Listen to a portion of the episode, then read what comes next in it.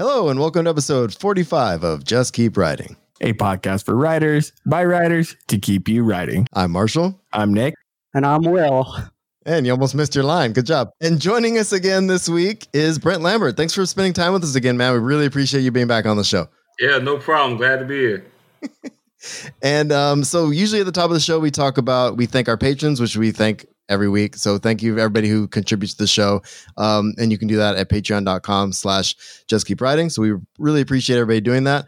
And we usually talk about upcoming conferences and stuff we're involved in. And since we have you, Brent, we figured we'd talk about FIYAHCON, which this episode should drop right when that's all happening. So if you could tell our listeners a little bit again what FIYAHCON is and your role in it and um, why they should check it out next year if they're too late this year. Yeah, for sure. All right. So, um, FIYAHCON is pretty much a convention that is focused on the contributions of um, BIPOC or BIPOC uh, writers in the SFF industry. So, um, it's starting today. We have our little opening ceremony, and then um, the actual convention is on the 17th and the 18th. Um, we're going to have some live programming that's happening, but we're also having some um, pre-recorded programming that we're also going to have in place too. So um, we have certain things that we don't want people missing out on. So that's, going to be out there. And then uh, we have the Ignyte Awards that's also happening during the convention, which is um, an award ceremony specifically uh, dedicated to the contributions of BIPOC and allies within the community. So I'm excited for that. That's going to be fun. Uh, first ever annual awards for that. Hopefully, first of many. And my role in it, I am the program director. So I'm basically the guy that has to herd the riders together into their proper places and gets them ready to go and figures out times and dates and whatnot. So a lot of spreadsheets. It's been my life for the past three months, but but it's fun. It's labor of love. So um yeah, if you didn't get the chance to get a ticket this year, definitely look out for it next year. Um we threw it together pretty fast this year. So hopefully next year we have a little more time to space it out and you know really kind of build the interest and just kind of gauge it and let more people show up. So if you didn't get to it this year, definitely look forward to it next year. That's awesome. Man. I'm really looking forward to it. Um, I've done a couple virtual things in the, you know, uh, conferences and stuff like that we talked about in the last episode, but um, I'm looking forward to it and seeing what happens. And I, I can't wait to attend. So uh, if you didn't do it this year, definitely do it next year and, and check them out online. It's, it's the best way to do it. Follow them for sure and submit. Yes, please submit. Uh, we have um, we, we're a pro magazine now, so if you get a story through us, that goes towards your pro level with the um, Science Fiction Writers of America. So we are officially awesome. pro. So you're gonna get paid too. So submit. Awesome, that's great. So, um, all right, guys. So uh, I'm going to turn it over to Will. He has his notes that uh, he's uh, disguised from me or hidden from me. Um, I might cut that. I'm just messing with you. I just, no, I just had to your face. Me. I'm sorry. Uh, no, I love it. Just keep messing with me because you know what they can't see? They can't see this. Okay. Um, For those of you not benefiting from the video feed, he's putting me off. Okay. Well, so, to your listeners, they're all men bitches that I um. Okay, okay. Literally, they're men bitches. Okay. Oh, that's a good one for the bloopers. Okay, so uh, this week I'm gonna turn it over to Will to talk about what we plan to do this episode, and possibly if it goes a little long, we'll we'll do this into our next episode. That's not an interview as well. So, what do you got for us, Will? Well, we have FIYAHCON coming up, as Brent just talked about, and then we that. have the writing excuses and Surrey um, workshop that's happening the week after. All of us are attending. Uh, well, me, Nick, and Marshall are. I don't know if Brent is. Brent, are you going to the Surrey? I am disappearing into the east or west or whatever. That's the week Go, after. Yeah, yeah, after whatever Landry did, that's what I'm doing. I'm disappearing. I love it. um, so I'm super excited about that. As far as, you know, just keep writing, we have our Instagram handle at just keep writing podcast where we have a book of the day that we like to celebrate, you know, a book that one of us have read or a book that is coming out. Uh, we like to highlight the author, and it's just a good resource if you're looking for something to read. And also, it helps support other authors who might not, you know, get as much press as like the big names. Um, also, if you could give us a five star review at Apple Podcasts because the algorithms help us see more people. And since we are all about creating a community of inclusiveness and uplifting, it would really help if you spread the word so more people can find us. other than that, um, what do you want me to address? Let's see. Well, I'm, you I'm glad you do? I mentioned. feel like you're um, very uplifting tonight, Will. No, I think No, I it's think time it's to Seen way too many birds. Way, too many what? birds, birds can be uplifting, right? Yeah, birds are uplifting. Something about man bitches.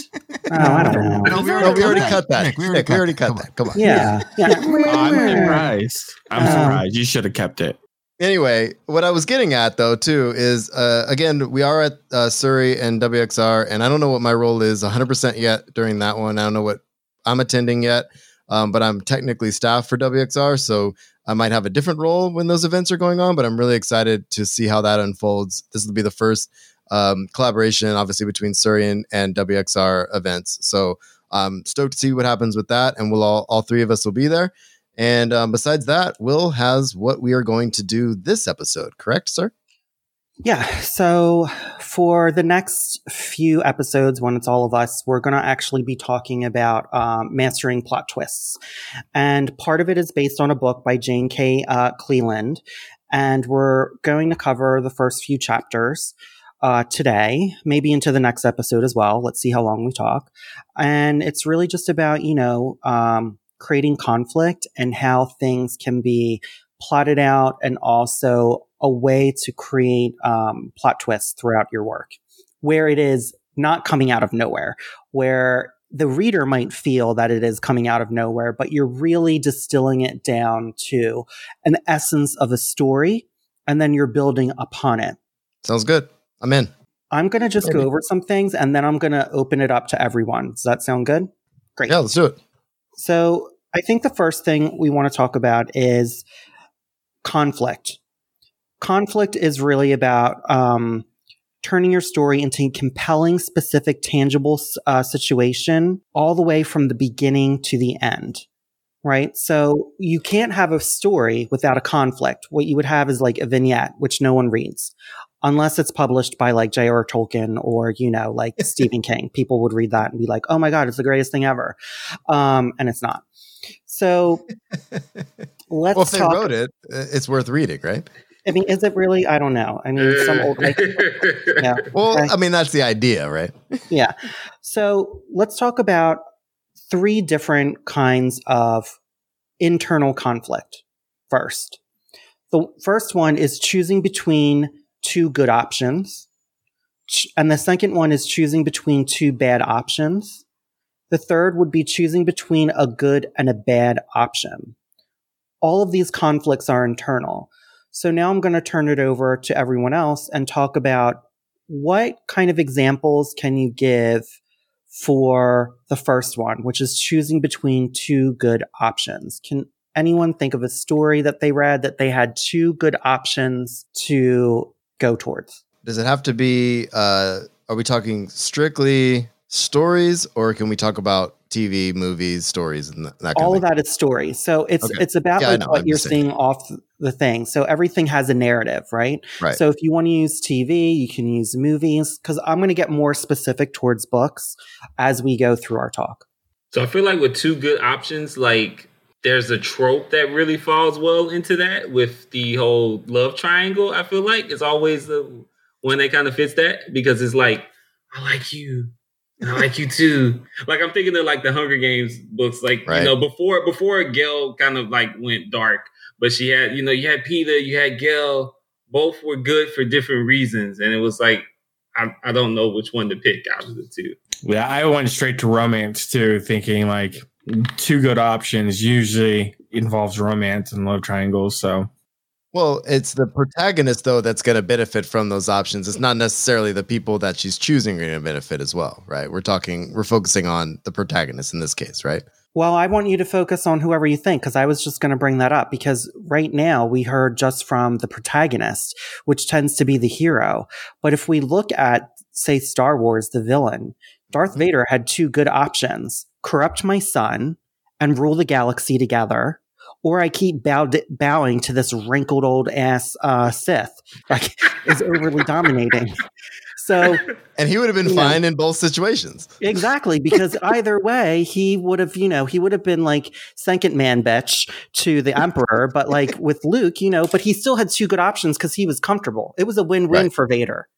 So is it a comfort thing or is it really like good and and, also and this is going to go into chapter 3 eventually and I'm jumping the gun a little bit but it's about perspective too because if if another character is looking at Vader's options he's like well both of those are bad because you're evil in both instances but for Vader he is fine in both situations right Well, if you look at the Emperor too, he's fine. Well, sort of. He had two good options too. It was like he kills this son and gets him out the way, and I can end this damn rebellion. Or he Mhm. co- he corrupts his son, and now I have two servants to go out there and do what I need to do. right right And I think too, like if we're if we're, I mean, since we're geeking out and talking about Star Can I just Wars, say I'm excited that we just went straight to Star Wars because Yeah, this, like- is, this is it's where I'm at. Okay, yeah. continue. I also think though too is that the the first six movies, and even to an extent, maybe the new three one, it really is about Vader falling and redeeming himself. But also from his perspective at first, you know, he was trying to save people, right? That was his intent to save Padme and to bring Mhm. order to the galaxy because all he saw was chaos. He lost his mother, you know, he never could go back. The Jedi in his mind. And I think when you, I think those prequels don't get enough credit because the Jedi did something wrong with him. Okay. Oh, yeah. They Yeah. tore They him screwed away time with him. from his, Yeah. from his family. Okay. And while they used to do that when they were younger, let's just think about that for a minute. You're literally taking these kids away from their family to train them into this, um, martial arts Confucius like way of thinking, but you're tearing something that's been centered and they never let Anakin deal with his trauma of being a slave. In fact, they minimized it. Go ahead. Mike. What Yeah, were you gonna say? yeah. No, I was just thinking, like, it, I mean, literally, Qui Gon is like, we'll take the child, but forget the mom. You both are slaves, but the the kid's more important. We're gonna leave your mom as a slave, knowing everything that that entails on this planet, and I'm bringing you along. And Like, that and how that horrible. situation, that's a terrible. I mean, and the fact that everybody's just like, okay, I guess that's what we're doing. But like, the poor mom is sitting there like, all right, I want what's best for my kid, but like, I'm also seeing there could be a way out, but they're just okay with the system the way it is too. And that's that's an inherent problem with the Jedi as well. Is they're like slavery exists, we know it exists, we know it's bad, but I'm just gonna help this one child because that works for us. You know what I mean? And, and you know what's fascinating is uh, I don't know if you've ever read the story of like George Lucas's story. That part was done purposely. He purposely put that in there. Yeah, because you know um, George Lucas is. People can say what they want about him, but I'll tell you what he is: is he is a rebel. He completely was involved in civil rights rights uh, march. Uh, and in fact, when he sold Lucasfilm, I think, I don't know if we talked about this on the usual, but he wanted to open another studio near Skywalker Ranch. And Yeah. his rich people that lived in that area said, absolutely not. You know, we don't want more business. So instead, what he did is he got approval from um, the city of where Skywalker Ranch is to build low income housing instead. right. Yeah, I heard about that. And Great. and so his whole thoughts was that, you know, it was much more complex than what I think people actually give it credit for.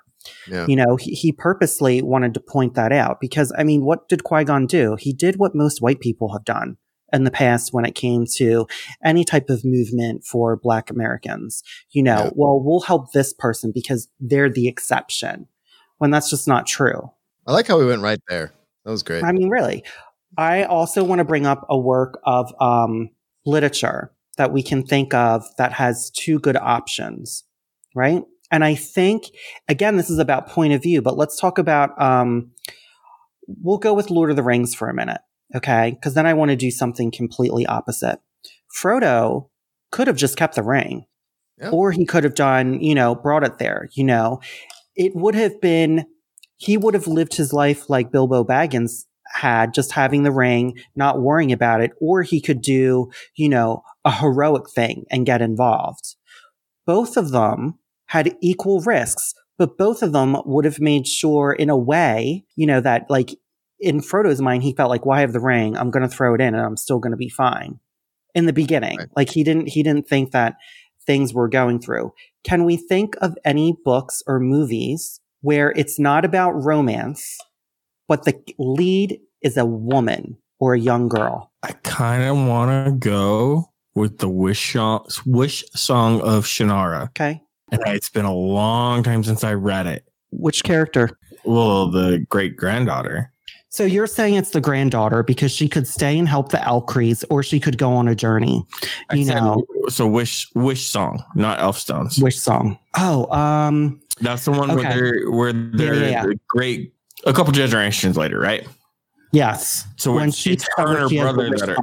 Mhm. Yeah, or she can go with um the druid. She could stay Mhm. with her brother, or she can go with the druid. You know, um, both are good options because she would be um she would be making a decision in her mind or favor. Right? Is that what you're thinking? Yeah, that, yeah.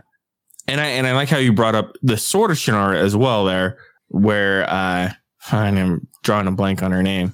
You have to remember all the things, what's Nick. princess's name? I know. What's the princess's name, Will? Well, it um, And Shannara. she was- Sword. Are we talking sword or are we talking wish song? Sword of Shannara. Because no. you because you, started mentioning her and she did have two really good options, I feel like.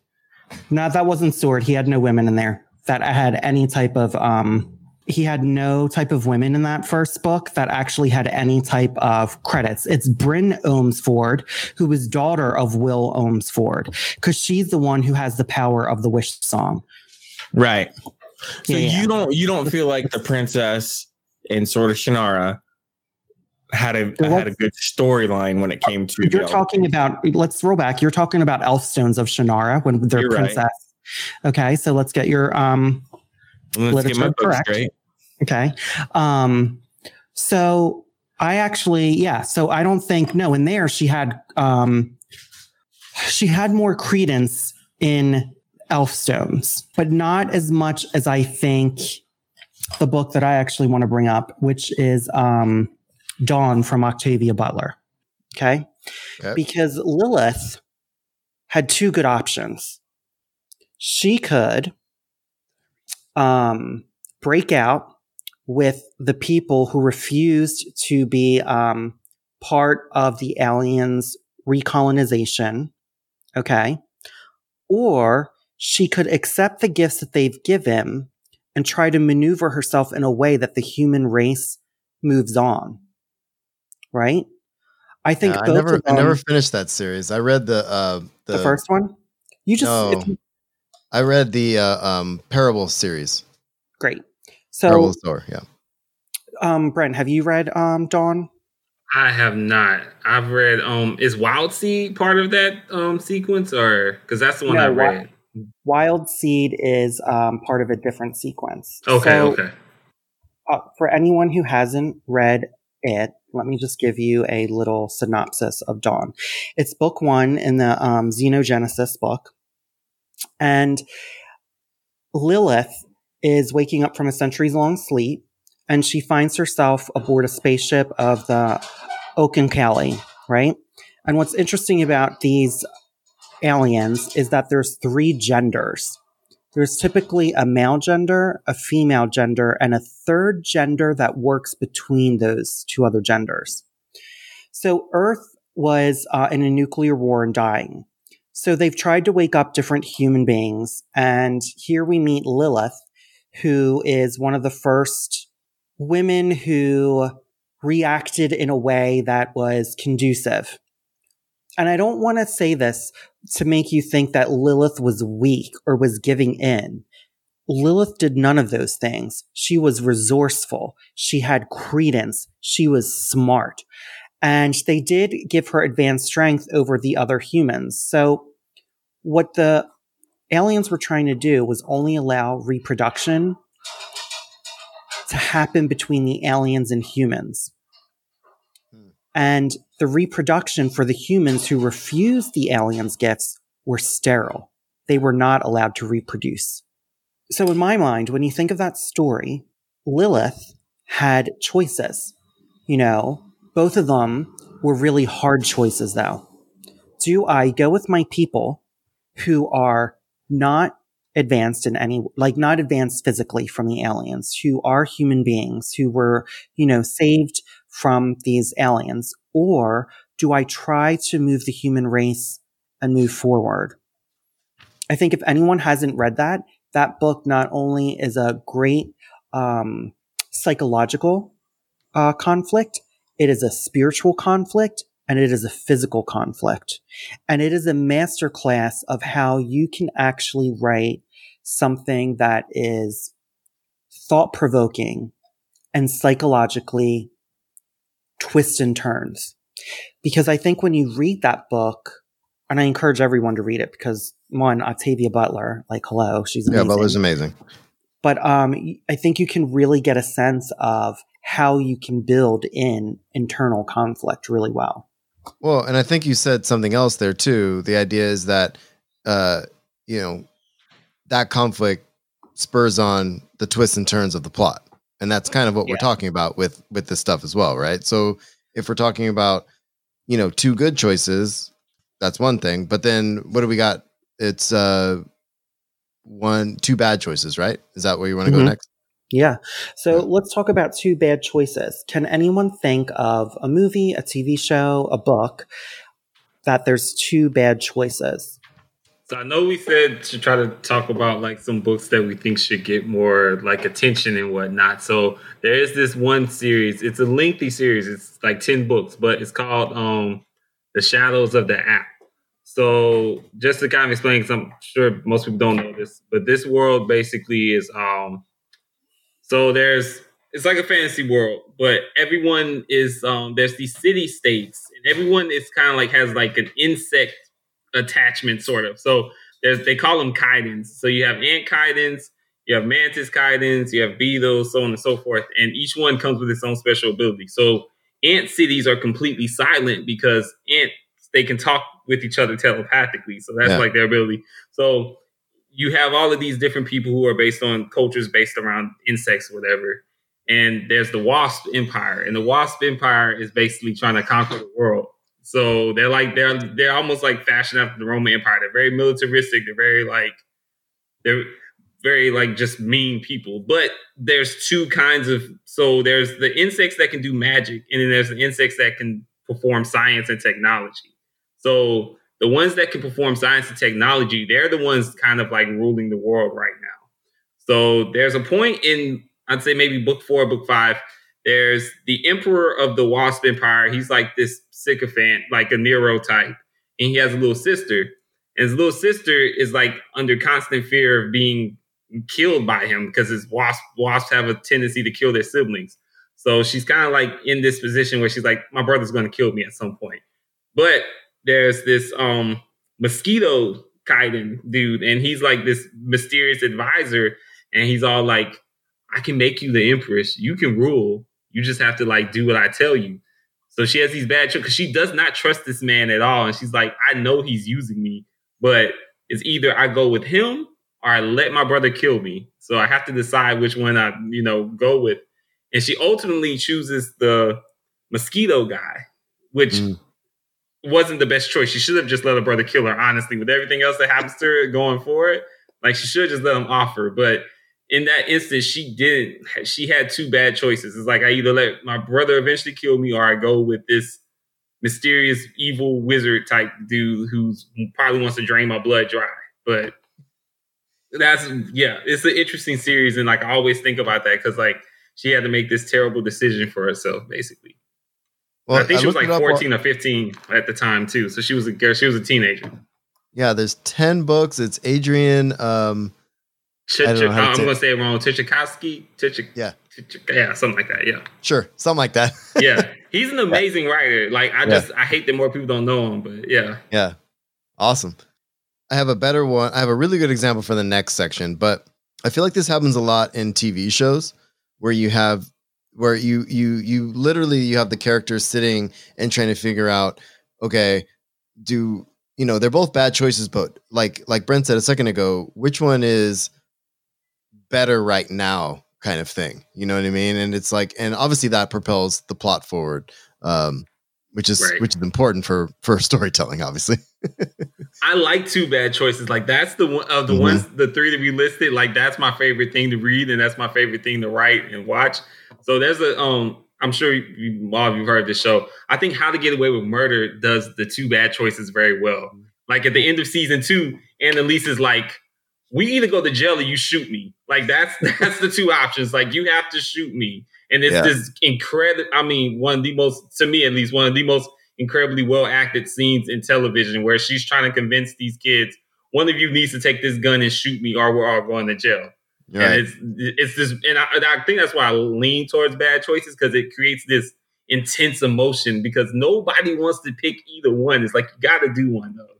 But in your head, as the viewer or the reader, like my wife and I right now are watching The Expanse, and and you know we're a little slow on the uptick here. They're in season three or four or whatever. And say what you want about the show, but they do a really good job of of because everything is kind of so shitty. Like you have to kind of all those choices are which is the better bad choice. And as the viewer, or you have to in your head, in my head, the whole time I'm like, well, I would do this one but I know this character and they're going to do this eh, because they have these motivations also. And that's the other thing as a storyteller you have to take into into account too. If you're if you're creating these characters, and then we're going to get into this obviously as we get deeper into the character driven part of it, but you know if if your reader or your uh, viewer, whatever you want to say, is actively thinking about the choices along with you, along with your characters, that means you're telling a compelling story, right? Um, right. And and if you're trying to weigh out two bad choices, it's like, well, that's shitty, that's shitty, but this one's not as bad right now. You know what I mean? And and being okay with watching the characters make those mistakes because you know what's going to happen as a fallout for that choice, right? I think um, another. Speaking of two bad options, I actually want to bring to uh, one of the books that I chose for this one was Emily Skrutskie's Bonds of Brass.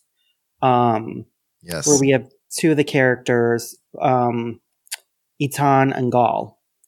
Ettian's whole entire life was destroyed by the Umber Empire, and then he was forced to join the ranks. Now, he fell in love with his best friend, Gal, and it's been unrequited, basically. There's been a lot of tension in the beginning. And then we find out that Gal is training under uh, the Umber Empire, and in fact, he's actually the ruler of the em- he's the prince who's going to ascend to you know to be the ruler. And then what happens is someone tries to kill them. So uh, under this academy. So they flee and now um, they have to go to the enemy which is actually Ettian's people. So i feel like for Gal he has two bad options. I can either go with these people who hate me you know or I can try to go back to the academy where they're equally trying to kill me and I don't know whose side is on. And this is what's interesting, I feel like, um, because I feel like this shows you two bad options, but at the same time, it also links the first option, which is, you know, between, um, a good option. You know, while he has two bad options, the one good option is no matter what, if he's with Ettian, the person that he's known for the last five years, the person that you know, they both have mutual feelings for. He knows that he could be safe, that he knows that Ettian will be honorable and love him. And he just wants to be loved, but he's still putting himself in danger. So yeah, I felt that book like, handles all that really well, by the way.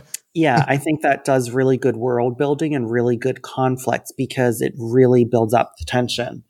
Uh, which leads us to choosing between a good and bad option. Well, I, am gonna throw I'm gonna throw one out there real quick uh, because this this one's been on my mind for this choice is um and and there's dozens of books, but um R.A. Salvatore's character Drizzt. This is his when he emerges when he decides to leave the Underdark. The the choice is stay in the Underdark, deal with this crazy matron mother and this dark twisted society, or leave and enters another society that kind of also hates him, but it's a better choice in that he can maybe find somebody there that's it's a good choice for him. But societally, and I think this is where the nuances and stuff are really fun to play with as a writer is it's going to be really shitty for Drizzt to leave the Underdark because everybody outside the Underdark hates Dark Elves, right? But that's a better choice for him because he cannot live in that society right?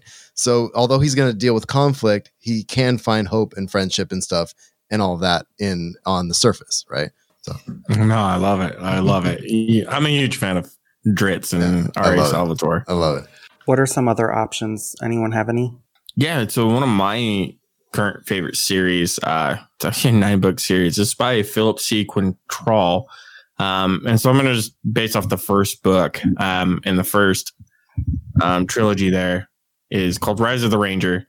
Um, and main character is Asher. And Asher, throughout this whole book, just wants to live a peaceful life. And this is coming from the back cover, so this isn't a spoiler or anything like that. But he's been alive for a thousand years, but he has no memory of it. And so he's got picked up by this assassin's uh, clan, more or less, where they trained him for 40 plus years. Um, and he finally escapes and he just wants to live a simple life. Um, and so for him, he's trying to be normal. He's trying to just be able to go to the tavern and not get attacked and stuff like that. And he gets twisted up into giving up this ring that he remembers having since he was a kid. And that's the only memory he has of any type of family and stuff like that. Um, surprise, the ring is actually tied to the gods and people want to bring the gods back. And so he's stuck with this. Well, do I just go into hiding it once again? Or do I give up this ring that I have that they're saying is going to bring the gods back? And as you can tell, the gods are evil, though. of course they are. Always must not shut up. it's such a good series. It's a nine book series. Man, we're we're we're mentioning some beast series right now, people. Yeah. People have some reading to do after this, huh? Right? the Spellmonger series is great too. If anyone wants to read that, it falls in line with all three of these. Just throwing it out there. Nice. Brent, do you have anything like that you want to um, say? the last option. And this is for a good choice and a bad choice. Um, yep. Okay, so I think of I kind of think of Darrow a little bit from Red Rising, at least in the first book, because um he has the he had this I well not really idyllic life, so but he had a happy life, right? And um then he loses he loses the love of his life, and it's like either you stay in the drudges and you just kind of wallow in your pity, or you allow us to genetically alter you and so that you can infiltrate this gold society. So for him, he only he has the the the good the bad choice of just ignoring what happened to his wife and continuing to live basically as a slave, or the good choice of and is and the reason I like it because it's a good choice, but it's a choice that comes with so much pain even behind it. Like I I, I like choices with pain following them. So even the good choice has some pain because the best choice for him is to fight back, fight back in memory of the woman he lost, and fight back for his family and whatnot. So I always think of him with the good and a bad choice. Well, also the pain that comes along with choices that characters have too drives the plot, yeah. and that's part of the the arc of the the characters as well. So I haven't read that series, but that's awesome. Yes. Oh yeah, it's a great series. I guess I should have explained it. Um, so basically, um, there's it's set in the future, and society is divided by people by color, not like racial color though, but by like I guess people were genetically altered to fit different types of tasks. So you have the golds. The golds are pretty much the people who rule society. They have super strength. They're really statuesque, modelist type people. Then you have um you have people like blues who are like math- mathematicians. They're navigators. They're the ones who plug mm. in the ships. So everybody pretty much they created this really ordered society after rebelling against Earth and eventually killing all regular humans. Wow. And there, but there's this the lowest class is called Reds. Reds are the people who mine Mars. Now, they've been lied to their whole existence. They think that they're preparing Mars for colonizers to come and arrive. The golds and everybody else have been living there for centuries above the surface above them. They've been mining resources just to supply their wealth and their life on Mars. And they they've never known it until this one guy, Darrow, his wife is killed for like a minor offense and he's like full of revenge and so the rebellion comes to him and like hey we can we can genetically alter you and make you into a gold and you can infiltrate the society and take it down so wow. they genetically alter this guy, and he goes to their academy for like their elite students to try to kind of like become a soldier. And then it just progresses from there. Like he graduates, the, he causes all kind of shit to happen, but yeah, it all just kind of stems from that one choice. This um right now it's five books, but it's going to be six. So yeah, okay. so he the dude is a since we're talking about plot twists, like I think of him, he is like a master of plot twists. Like he's he's amazing with it. I that sounds interesting enough to me. I'm gonna go pick that up. Well, that class system reminded me of of a Brave New World yeah. as well. Like the way that the the I don't know if any of you have read Brave New World, but I I taught it for a little while to seniors. But the idea is like creating uh, genetically making caste systems basically and but also there's a conditioning that comes along with it so if you're the lower class you're also really dumb and you can only be in that class and you have no desire to move up you know so i think right. that I, I, think it's interesting to play with stuff like that so i'm i'm i'm definitely gonna check that out that's it's, awesome it's very interesting and the way he does his action is just like it's cinematic as hell mm-hmm. like his writing is just very impressive on the plot plotting front and just cinematic front i I managed to get my brother who does not read to like blow through the first three books. So uh, it, yeah, it's a pretty good series. Isn't that great when you get someone who doesn't read to read a thing? oh yeah, yeah, I love it. I'm like, I'll read it with you if you want. Like you like right? it, like let's go. Yeah, that's awesome. Yeah, those books are really good. He it's also very violent, um, which is amazing. Yeah. yeah, you're gonna love it. It's it's really really well done. So I guess the book that I think I would pick. But just like to Brent's point, even the good option isn't always really the best option, or it's painful. Is um, Adam Silvera's? They both die at the end. I don't know if anyone. You keep mentioning this, and I'm like, already like we, have talked about it, but I haven't read it yet. No, they both die at the end. Yeah, I haven't read it yet. Yeah. so I'll tell you, it's um, it's about two characters, Mateo Torres and uh, Rufus Emeterio, and they get a call, and this is in a very futuristic world, um, that they're going to die, um, that today's their last day to live. And events happen. And so ultimately, they have two choices.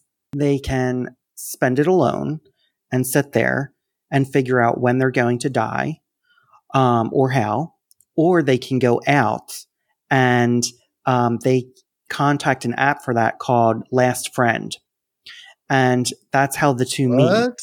Oh yes. my gosh. um, it is really beautifully written and it is heartbreaking at the same time because I'm crying already. Literally, the story there's there's you're not getting a twist of um the title says everything. They both die at the end but it is the choices that we make in that 24 hour period that can be profound and deeply beautiful. And so that is a, um, a really great way that you can choose a bad option. Do I want to spend it doing or meeting people that can bring me joy? Or do I want to sit there and just be in my house all alone and maybe the house is going to blow up? Because when they, when Death um, Note calls you, not Death Note, it's Deathcast. I'm thinking of the anime. Um, when Deathcast calls you, you don't know how you're going to die. Yeah. You just know that today's your last day. I have so, so many questions. Oh, well, you just have to read. This is not the podcast for that, sir. Listen, we can read the book and we can dissect it later on another podcast episode. So, moving on, I think what we're really saying is that even I love Brent's example of um, Red Rising and I know you got Marshall and Nick haven't read it yet, but what's great about Red Rising is that you think it moves so great because of the action um, throughout the story, because the action in the story is phenomenal. But it's actually the internal conflict that moves the whole story. So really, when you look at conflict in stories, it is all internal that precedes external things happening, like action, mm-hmm. things blowing up, people stabbing each other, or you know, just another day in the neighborhood I grew up in. Um, so, so when we think about conflict, you know, that's that's what we're trying to do. We're constantly trying to raise the stakes. We're trying to build it, but how can we do it in a way that is focusing on surprise or what would seem like some surprise to the readers? Anyone want to tackle that? So I guess like if you, I'm trying to think of the right way to word it. It's like if you subvert what would be like expected in the way that's organic. I'm um for instance like there's Buffy used to do that really well, like with certain episodes, how they would like the character that you expect to do a thing doesn't do the thing, and it actually like, all right, uh, I'm trying to think of, God dang it, I can't think of the right example right now, but um, there's a character that kills somebody, and and it's like, wait, I didn't think they were gonna kill him, and I can't remember it now, so um, I'm gonna let someone else go. It's Faith when she killed the human, and Yes, Buffy yes. couldn't believe that. "Oh, I can't believe you did that. He was fine, and he wasn't a demon. He was a human. And then it just morally just made everything.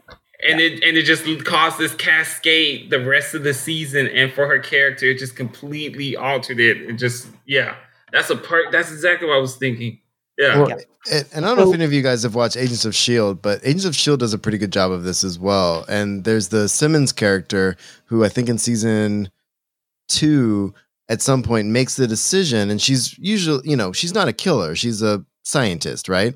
But she makes the decision to try to kill someone who's betrayed the group multiple times. And you don't expect that person to do that, but after that, and, and it's it mirrors exactly what you guys said. After that, her character takes this downward turn towards like really being against mutants and all this other stuff and like really becoming someone she's really not because she's dealt with all this trauma and been betrayed so many times. And I think it's really interesting storytelling wise um, to play with that a little bit. And that's a that's a really good twist is when a character makes a decision that you don't expect them to make, you know?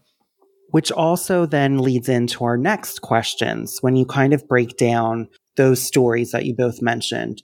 Uh, and there's three questions Who longs for what? What are those people willing to do to satisfy their longings?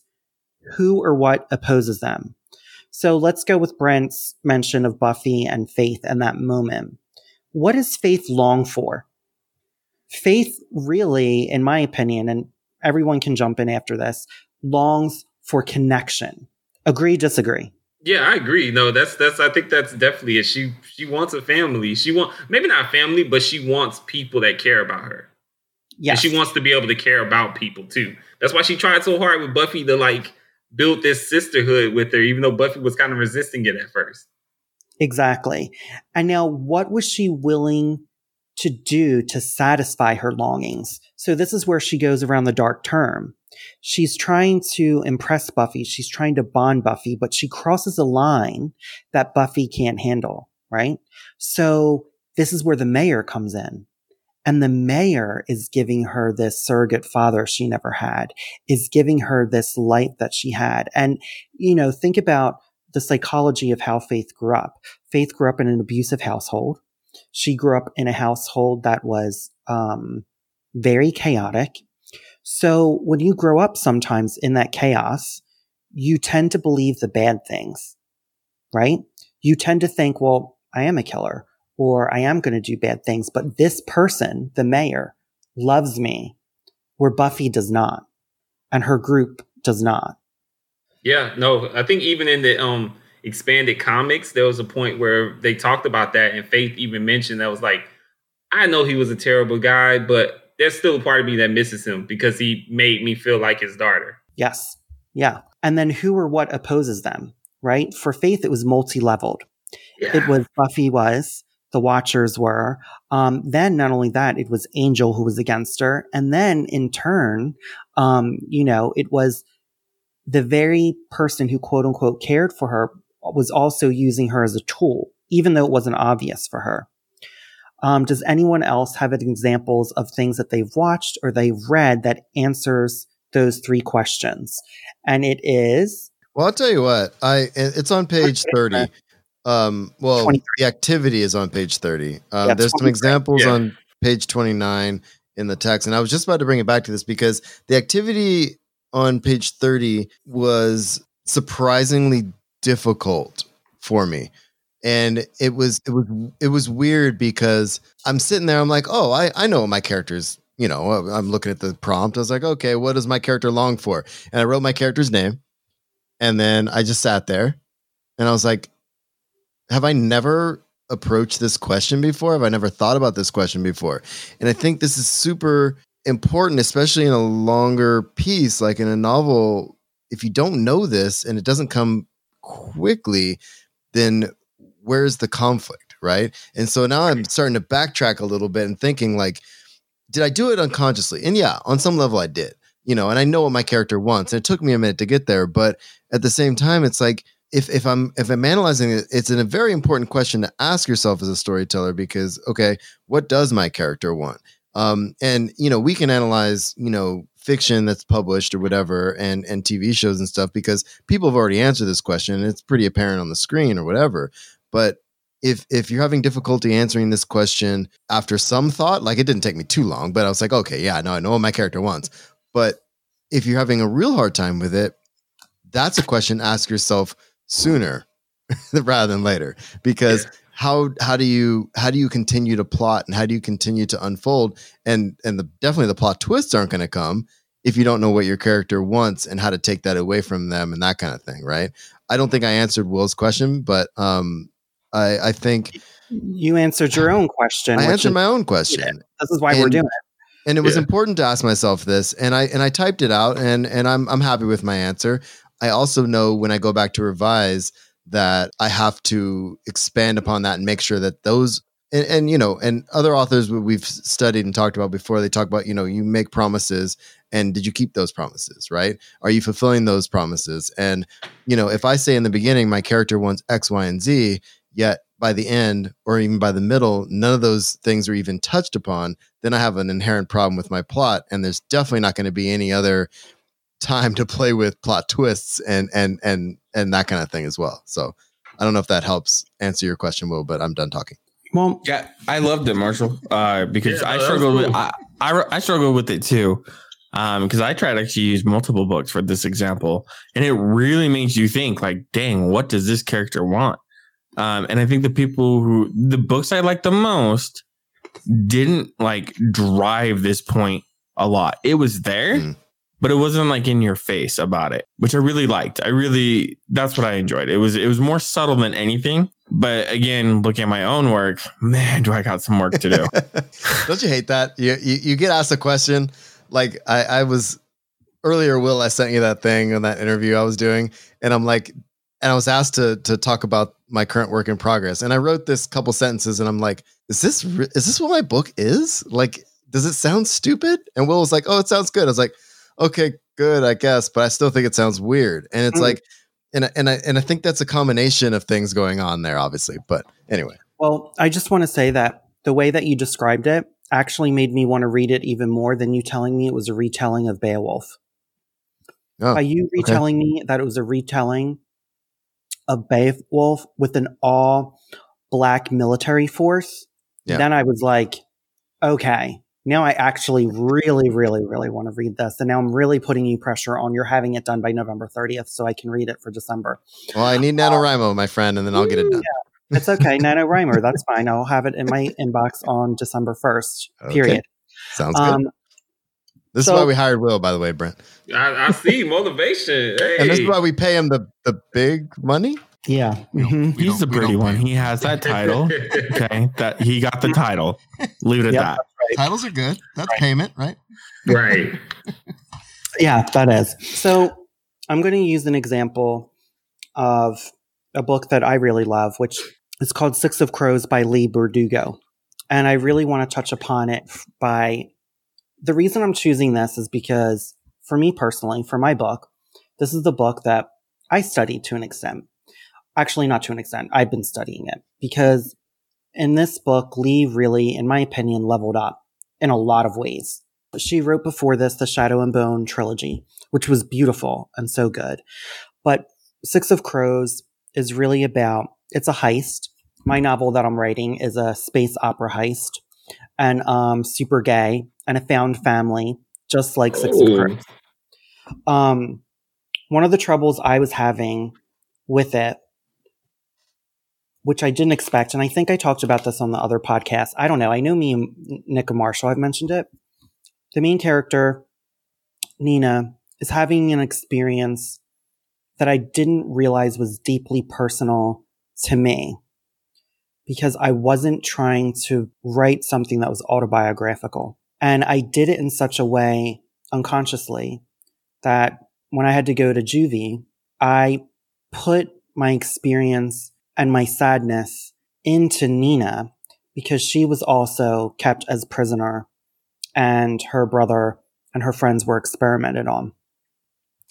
And I didn't realize that my trouble writing it wasn't about creating conflict. It was about moving through conflict and how do you raise the stakes? Because in a weird way, I was too close to it.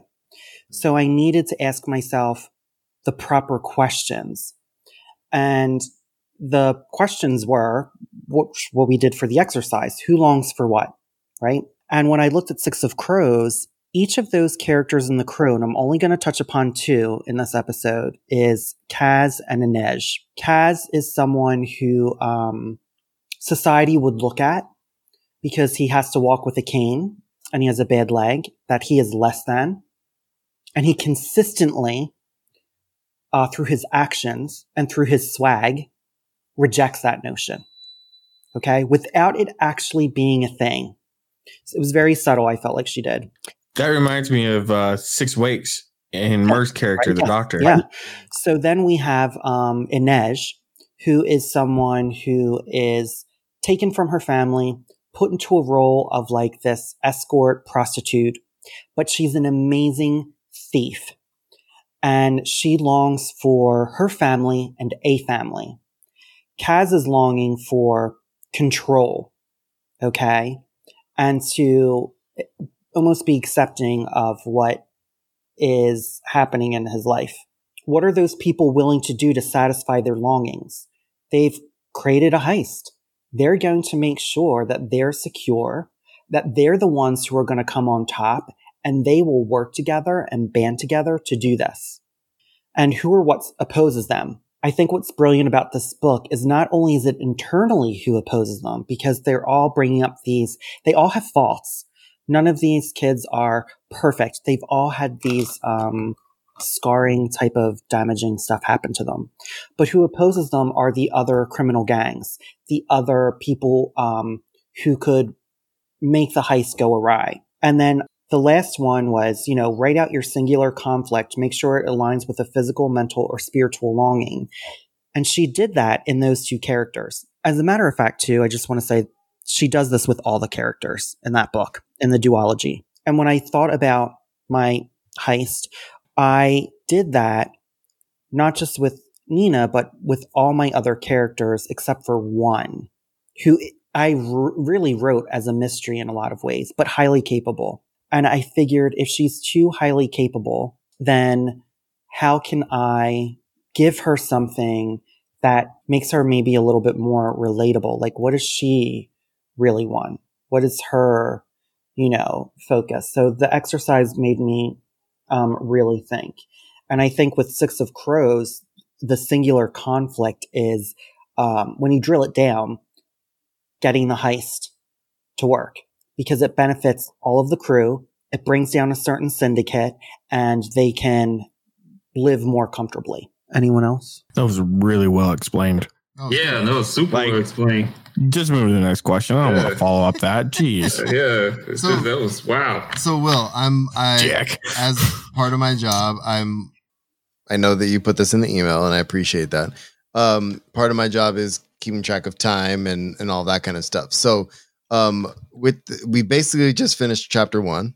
Yeah. Am I wrong? Okay, so we're good there. Mm-hmm. So I say we can cover part of chapter two in in uh it, it depends on how much longer Brent has. Let's talk about that. Oh, I'm I'm free. No, I'm like wide open. But I cleared out my night for this because I've actually I, have um I didn't even mention it, but like I've been using all these exercises. I think I told Will, but I've been using all these exercises on like a completely new thing just to test it out and see how it goes. So well, what what if we finish chapter one with talking about our own works and answering these questions and our experience from reading this chapter? Well, I think that's a good idea too that's a good yeah. way to finish off. Yeah. Yeah. So do you want to do because I, I I'll say it. I'm on a time limit. Yeah. So yeah, let's do that. Let's wrap up. Let's talk about our own work in context of that exercise on 1.8. And I think I kind of touched on it a little bit myself. Um, and then we can. Is there any way we can kind of just talk and tease chapter two a little bit and just get into a little bit of it, Will, and then we can kind of come back to it on the next recording? Um, no. Uh, No, this is what we're going to do. Okay. We're all going to talk about the exercise of how it affected our work and what we thought about. And then I'm going to talk about what I want our listeners to actually think Perfect. about. Okay. Perfect. Let's do that. Okay. So, Brent, since you're our guest, you can go first about Okay. Yeah. Uh, let me actually grab the freaking notebook I'm writing it in. All right, so I started like a I started like a whole new thing just to like mess around with this and do the exercises because I was like I want to be dedicated to it. I actually want to do it right. All I right, love it. so I love uh, let me get to. So like I, I did like a little bit of world building, blah blah blah, played around with it, and I was like, well, nah, let me try to like uh actually think about it. All right, so um, so I have this uh. I think I did the actual the is the primary conflict one in the first chapter too, or is that like the next chapter? Because I don't want to jump ahead. Um, so this is the questions for figure one eight. Ah, Who got wants you. Okay. what? Yeah, that one. Do you know what one I'm talking about? Yep, I know exactly which one. Okay, so I have uh so basically there's this character. She is she's an older she's an older woman, like uh near her sixties, and she's she's basically the ruler of this um well off country. It's not like the greatest power in the world, but it's a well off country. But her daughters were murdered. And she knows who murdered them. She knows it was this rival empire was much more powerful than her her country. But she is dead set on getting revenge for them. So that's like driving everything that she's doing. Now, that's kind of what um that's what she longs for basically. She longs for revenge. She wants to get justice for her daughters. So what is she willing to do to satisfy that? Well, there are two colonies, well, two former colonies of her nation that have had freedom for a few generations and she's like, "No, I need you back with me if I'm going to take on this empire. So she's willing to take oh, to destroy their independence and take them back over to have the resources that she needs to be able to fight the people that murdered her kids. So that's how far she's willing to go. As opposed to who or what opposes her, the people that murdered the empire that murdered her daughters, basically. I did something that's kind of crazy. I'm gonna see where it goes with them. But basically their their their whole thing is like they're modeled after butterflies. Like so they're just really kind of like decadent, very beautiful people, but they're also vicious as hell. So like that's kind of like what she's dealing with in terms of opposition. So um her singular conflict is that she basically wants to she doesn't want to die without getting justice for her kids and basically redeeming redeeming her failure because that's what she feels like she did. She failed by letting her daughters die. So Wow. that's what I got. So Wow. let me ask you this: Do you feel like doing this exercise helped you have a clearer vision of what you Oh. wanted to write? Oh hell yeah! Like yeah, I mean, I had an idea. Like I wrote down, you know, I had like this these little scatterings of ideas and different things I wanted to pull together, and I kind of had an idea. Of, I I knew who she was. I just didn't know what she wanted until I actually started thinking about it. And I'm like, I need a reason why she wants to take over these colonies. And I was like, you know, money you could do that. That's that's typical. But I was like, nah, who who has so much vengeance in them that they're willing to like take over some shit to just to have the armies to fight somebody else. So I was like, nah, I think that's more compelling. So this definitely helped me just kind of like figure out how to make her a more like stark character, I guess. And I now I like see her clearly in my head and I really, really know like what she wants and what's driving her. And so now I can I can plot around that now. So now that I have that, I can build around that motivation. Awesome, um, Nick. What about you for this exercise? So I think one of the biggest issues that I have in writing this book is actually sticking to what my main character wants. Um, because I've changed it like four times. And so this is helping me refocus to realize, okay, all the problems that I know I'm having and that I'm seeing is stemming from this. Like, what does he actually want? You know, what what is what is the promise that I that I gave in the beginning? Like, you know, so it's it's helping me refocus. Um, you know, something that's in the beginning to where it's going to get me to the in the end. Um, even though it may not be written, I needed to make that decision and be like, this is what he actually wants. This is what I need him to fight for. This is how all that is going to go. Does that make sense? Do you understand now? Like, what are these people willing to do to satisfy their longings? Yeah. See, and, the, now the other questions were kind of easier for me to answer because I knew what I was able to have my character do. I knew exactly like how far he was willing to go. But at the end of the day, is I don't know what he really wants. And so that's really, really, really helped me out. It's interesting you say that because I think you're right. After reading it, I think that was the one question that wasn't answered, where all the other ones were. And I feel like, especially yeah. after we did the episode, um, which listeners you can listen to, and then there's a 42 box. yeah. Um, I think, start, yeah. Yeah. I think you knew what the main conflict was, right? Like you were, you started getting a clear understanding of what mystery to build. Where the first question I feel like is only going to strengthen the conflict in your story within the mystery. Yeah, absolutely. Yeah. And I think, yeah, I had no, I no issue answering any other questions from uh, figure 1.8 other than the first one. And I was like, I'm, I'm an idiot, but at least I can fix it. No, you're not an idiot. You're just fixing it. That's all. You're not an idiot. I'm that. learning. No, no damaging words here.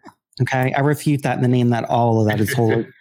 um, Marshall, uh, I kind of talked about it a little bit, but I, I would like to kind of do what Brent did a little and do, be a little yeah. more specific. Go a little deeper. Be um, deeper.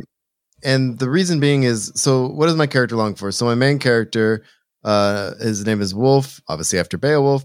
Um, and he it was interesting because I had a little issue. Okay, so I know what he I know what the world wants, but what does he want? Right. And so that's kind of I have to distill that down a little bit more. So obviously he wants an end to the Gren conflict. This this there's this um you know invading force that is that is basically bur- you know bubbling up from beneath the surface of the earth and trying to take over regions and that kind of stuff, right? And this is what the all black military force is fighting. And he's and he's part of this force and his father was part of this force and and you know, it might be kind of cliche, but I'm also taking parts of uh, uh, you know a book that's based off of lineage and and and and that kind of thing. So I think that was kind of important to keep that. So his father was killed by this better, this bigger ent- version of this kind of zombie like force that's coming out. And so he partially wants that. He wants an end to this conflict, but he also wants to figure out what happened to his father and why his father was tied into to this as well. And so there's sort of a vengeance, uh, uh, avenging his father part of it as well.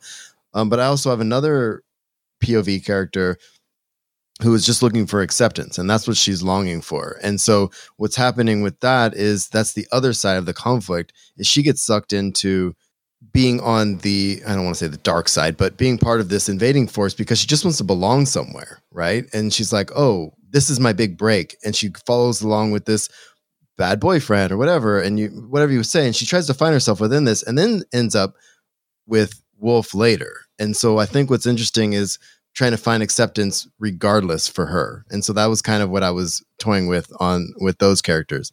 Um, but what are they doing? Uh, what are they willing to do to satisfy their longing?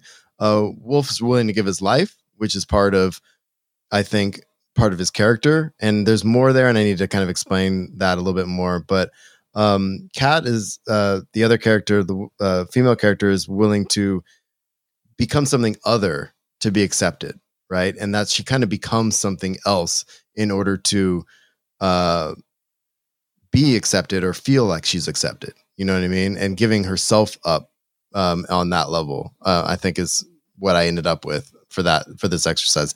I don't know if, if that carries through in the text as it is now, but I'm hoping that with revision that will help. but um, who's opposing them is is obviously this this force called that I call the Grin, um, and there's obviously um, a hierarchy there as well um, that they got to deal with. Um, but yeah, oh, what's the last one? Making The sure last you. one is write out your singular conflict. Make sure you align it with a physical, mental, or spiritual longing. so basically ultimately for both characters it's just uh, eventually it's going to be destroying this this this destroying the grand before they uh, assimilate humanity essentially so that's what i've come up with I think that's great. And do you feel like this definitely helped you? Like just this little exercise helped you? yeah because it realize it made me realize that wolf needs to long for more um and there's something missing there um and and i think that's going to come from the characters and the um the companions he has around him as the adventure kind of continue or as the plot unfolds. Um and i fleshed out a little bit of that already but um i think there's more there uh as well that i need to deal with. So definitely help me. Um also like nick said i, I have a lot of work to do so. Awesome. even though i only have like 30000 words left which is disconcerting Oh my God. Oh, you're in the you're in the down. Oh, I have like the third act basically for 30 40,000 words left that I that I need to be done with and I want to Oh. finish in a couple months. November 30th. but No, November. By November 30th we'll set it. It's on record. I'm recording it. I've edited I've given you, I've it. given I've given you too much leeway as it is. I know Okay? you have, but thank you for thank you for being uh, flexible with my life uh, madness. Right. But now, now that you just told me that's all you have left, there's no flexibility left. November Okay, buddy. 30th, it's finished. December Got it. 1st, you send it. Done. Okay. Um, don't, Thanks. don't be yesing me. Oh no, I'm I'm not. don't I I'm 100 percent saying yes. Okay. I will do that. Marshall, I have to have version three to well by then too, so it's Yeah. fine. Okay. Get it together, men, bitches. Brent, you're starting to see Okay. behind I'm the the witness. I'm the witness now. So there we go. uh, But I want on record before November 30th, Will submits his short story somewhere for publication. Better. oh, it'll Otherwise, be you done. can't you can't Yeah. hold us to our stuff if you can't do it. You gotta do it. No. all right, I'm witness to do it all. I'm witness there to we all go. of it. Brent's writing shit down. Yep, I'm like, I'm gonna keep deadlines. I'm good about that too. Okay, y'all gotta ask some of the other writers that the dog bug. They they're like Brent is a um, hound dog when it comes to that. I love that. That's awesome. Um, That's what we need in this group. It's for real. Do we? I don't know. Well, I'll put it out there. I mean, after FIYAHCON, I am going to be a free bird. So if you want me to look at stuff, y'all could throw it at me. awesome, dude. Yeah. Oh, we will. No, it's we need more people to keep us in check. That's for sure. Will Will holler at me via text isn't hasn't been enough. I guess I've been very lenient on you. you have Um, been. Thank you, buddy. You're welcome. So I'm going to answer the question because I only kind of went into it. Um, I think Who Longs for What for my story, it wasn't just about my main character's point of view, which is Vina. I needed to fully realize the rest of the crew. Um, and I think all of them um, are searching for um, family in a way that drives their motivations. But also, I made sure that they had another longing. Okay, that's innate to their personality. My one um, character, uh, Sakai, uh, is a language expert. So she constantly, recklessly sometimes, is seeking out knowledge.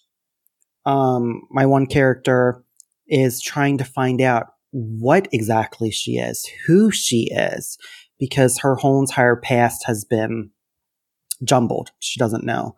Where Nina really wants to create, get the heist in so that again, they have, they have money, they get, the, or they have like some type of means to create a life. But within that story, it's also about finding her parents and her brother, who is in the crew. For him, it was finding a way and proving to himself that he can depend on himself and also to um, he's also searching and his searching doesn't come out as strong as nina's at first um, what are they willing to do to satisfy their longings to go on this super reckless very dangerous heist but they all think that they can do it. Um, who or what opposes them? Um, two reigning factions of empires slash schools of thought, you know, and both of them could seem um, like one's right and one's wrong. But as the story goes on, you start to see flaws in them both, like any society. Any society that claims it's free, as far as we know right now, how free are they? There's always this means of you're only so free, you know? Um, and then my singular conflict um, is really the heist. The heist is dictating, okay, all of these other things that they're all searching for. So together they're trying to get this heist and get the prince off this one planet. Um, but within that is all their own little issues, you know, whether like my one character who's the language expert's in love with Nina and she just wants to make those feelings sound. So there's all this internal conflict within there as well. So I felt like I did a good thing of like constantly layering it.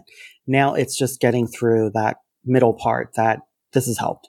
Well, I think that's the the part that people struggle with too is that the middle part. And a lot of that, a lot of things we've been talking about, I think, get resolved, not resolved, but progress in that middle section too is the longing and what and you know trying to get those needs met and satisfying those longings and and getting closer to that before you get to towards the end too. So sounds like it was helpful for you sir. Yeah it totally was. This has been like really fun. I really wanted to you know drill down. So i think for our listeners i think what um, would be good is to think about those four questions. Uh, who longs for what what are those people willing to do to satisfy their longings? Who or what opposes them? And write out your singular conflict. Make sure it does align with a physical, mental, or spiritual longing. If you can encapsulate all those three things, then you're going to start seeing your story most likely move quicker. At least it did for me. It started getting me more towards the third act. And one of the things too, I think that's it, if as we do more, I think episodes like this where we have a little exercise that we've done is throwing it back to the community as well. Uh, we do have our discord channel. Um, feel free to you know jump in there and and we love hashing this kind of stuff out too. So and and helping folks with things too. So if you want to throw in the your four questions and and and throw that in the discord that's that's a perfect place to do that for sure. And and you know we're all about it all about community over here. So we want to make sure everybody's writing and you know and and and I don't know, honing their craft, I guess is the best way to say it. So, yeah, 100%. I so, want to say one other. I want to say oh, one other please, quote real quick. Please, this is yes. this is really good. Um, when writing a novel, a writer should create living people, people, not characters. A character is a caricature, and it's from Ernest Hemingway. Um, like him or not, um, I think there's some wisdom in there. You know, sure. I think the stories that we've all loved is that we've really felt like these characters are our friends, our family, and people that we really innately want to be around. For sure. So I guess we're going to wrap up here. Uh, Brent, thanks so much, man, for joining us no again. I, I, can't thank you enough uh, for for giving us this evening, especially before the convention and everything. So uh, I think if if we'd loved, I don't know, I'm gonna throw that out there. We'd love to have you back to talk about some other chapters uh, in the future for sure. I mean, you guys got me doing a whole new project behind it, so I'm down for future chapters. If you're willing to do it, we'll we'll hit you up and, and we'll, we'll do that. We'll make sure it's after the convention though, because that's coming up too quick. and and best of luck with that. And and just before we wrap up too if you could tell people where to find you of course uh you know like i said everybody's podcast is their first podcast. If never if they didn't hear you on the last episode um hit them again and let them know what you're all about. Yeah sure. Um so i again i am the program director for FIYAHCON which is a part of FIYAH literary magazine where i handle social media and reviews um, you can follow me on Twitter. That's pretty much where I'm mostly at, at um, Brent C. Lambert. Perfect. All right. Anything else, gentlemen? I think this is great. Um, that's it for me. Nick, do you have anything else you want we'll have a link for this book in the show notes as well. So please pick it up by either purchasing from Amazon through a link or at your local bookstore. Yep. And we'll have the link to all that in the show notes. And uh, yeah, until next time. This has been Just Keep Writing, a podcast for writers by writers to keep you writing. Check out our website at justkeepwriting.org. You can find links to our social media and Discord channel in the show notes, as well as any other links mentioned during the show. If you want to support the show, the best way to do that is patreon.com slash just keep writing. Thanks for listening. Now just keep writing.